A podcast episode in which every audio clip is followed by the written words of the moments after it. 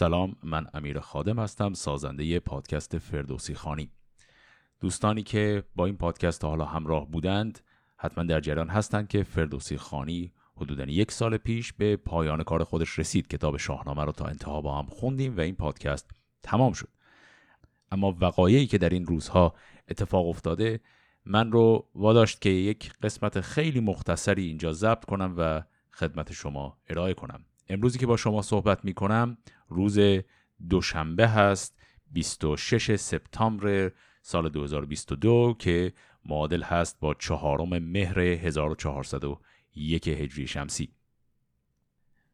دیگه همه اطلاع دارید از وضعیتی که الان در سرتاسر سر ایران هست و چون شاهنامه هم ایرانی ترین کتاب کل تاریخ هست من حس کردم که الان که ایران در کل در حال التحاب هست یک رجوعی اگر بکنیم به این ایرانی ترین کتاب شاید بد نباشه. به حال شاید یه حرفی برای گفتن برای ما داشته باشه.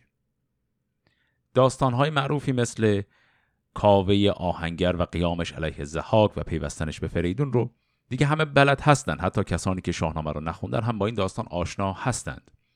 من می‌خوام با اجازه شما سراغ اون داستان ها نرم و یک چیز دیگه ای بگم.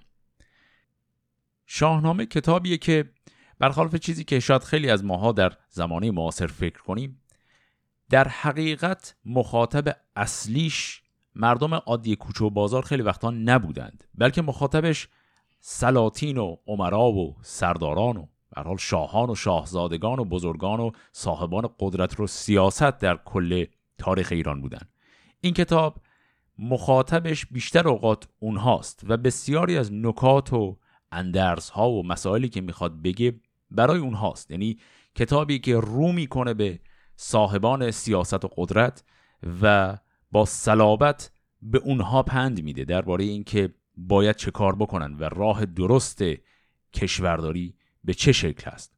کتابی که بخش خیلی زیادی از نکاتی که می‌تونیم ازش استفاده کنیم همینه که رو به صاحبان قدرت می‌کنه و بدون هیچ گونه خجالتی با جسارت تمام اونها را خطاب می‌کنه.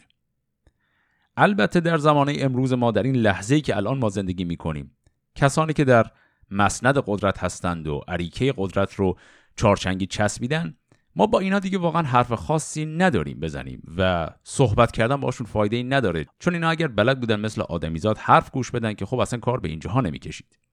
حجت ما با اینها تموم شده و حرفی باهاشون نداریم. اما به اعتقاد من ما می‌تونیم الان از شاهنامه استفاده کنیم برای اینکه یک تصویری داشته باشیم از فردا.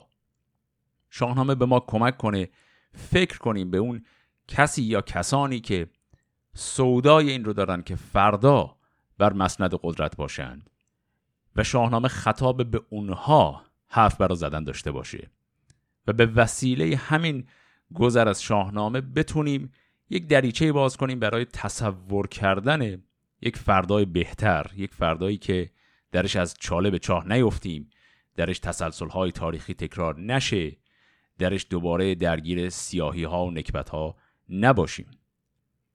ابیاتی که من انتخاب کردم در این قسمت خیلی مختصر از داستان اندرز کردن اردشیر شاه ایران خطاب بزرگان کشوره. اینجا جایی که اردشیر به پایان پادشاهیش رسیده پیر شده تمام سرداران و درباریان رو دعوت کرده به اونها اندرز میده درباره اصول کشورداری و می‌خواد باشون خداحافظی کنه. من یه بخش خیلی مختصری از اون اندرس ها رو اینجا دوست دارم بخونم. چون این گفت که نامداران شهر ز و خرد هر که دارید بهر. بدانید که این تیز گردان سپهر نیازد به داد و نتازد به مهر. هر آن را که خواهد برارد بلند همو را سپارد به خاک نژند. نماند جز از نام او در جهان همه رنج با او شود در نهان. بگیتی ممانید جز نام نیک هر آن کس که خواهد سرانجام نیک. تو را روزگار مزدان بود که خوشنودی پاک یزدان بود. شما دست یک سر به یزدان زنید بکوشید و پیمان او مشکنید که بخشنده اوی است و دارنده اوی بلند آسمان را نگارنده اوی. ستم دیده را اوست فریاد رس. منازید با نازش او به کس. نباید نهادن دل در فریب. که پیش فراز اندر آید نشیب. کجا آنکه برسود تاجش به دبر؟ کجا آنکه بودی شکارش هزبر؟ نهالی همه خاک دارند و خشت. خنک آنکه جز تخم نیکی نکشت. خنک آنکه جز تخم نیکی نکشت. من امیر خادم هستم.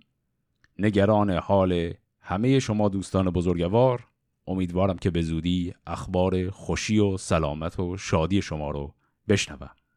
فعلا خدا نگهدار.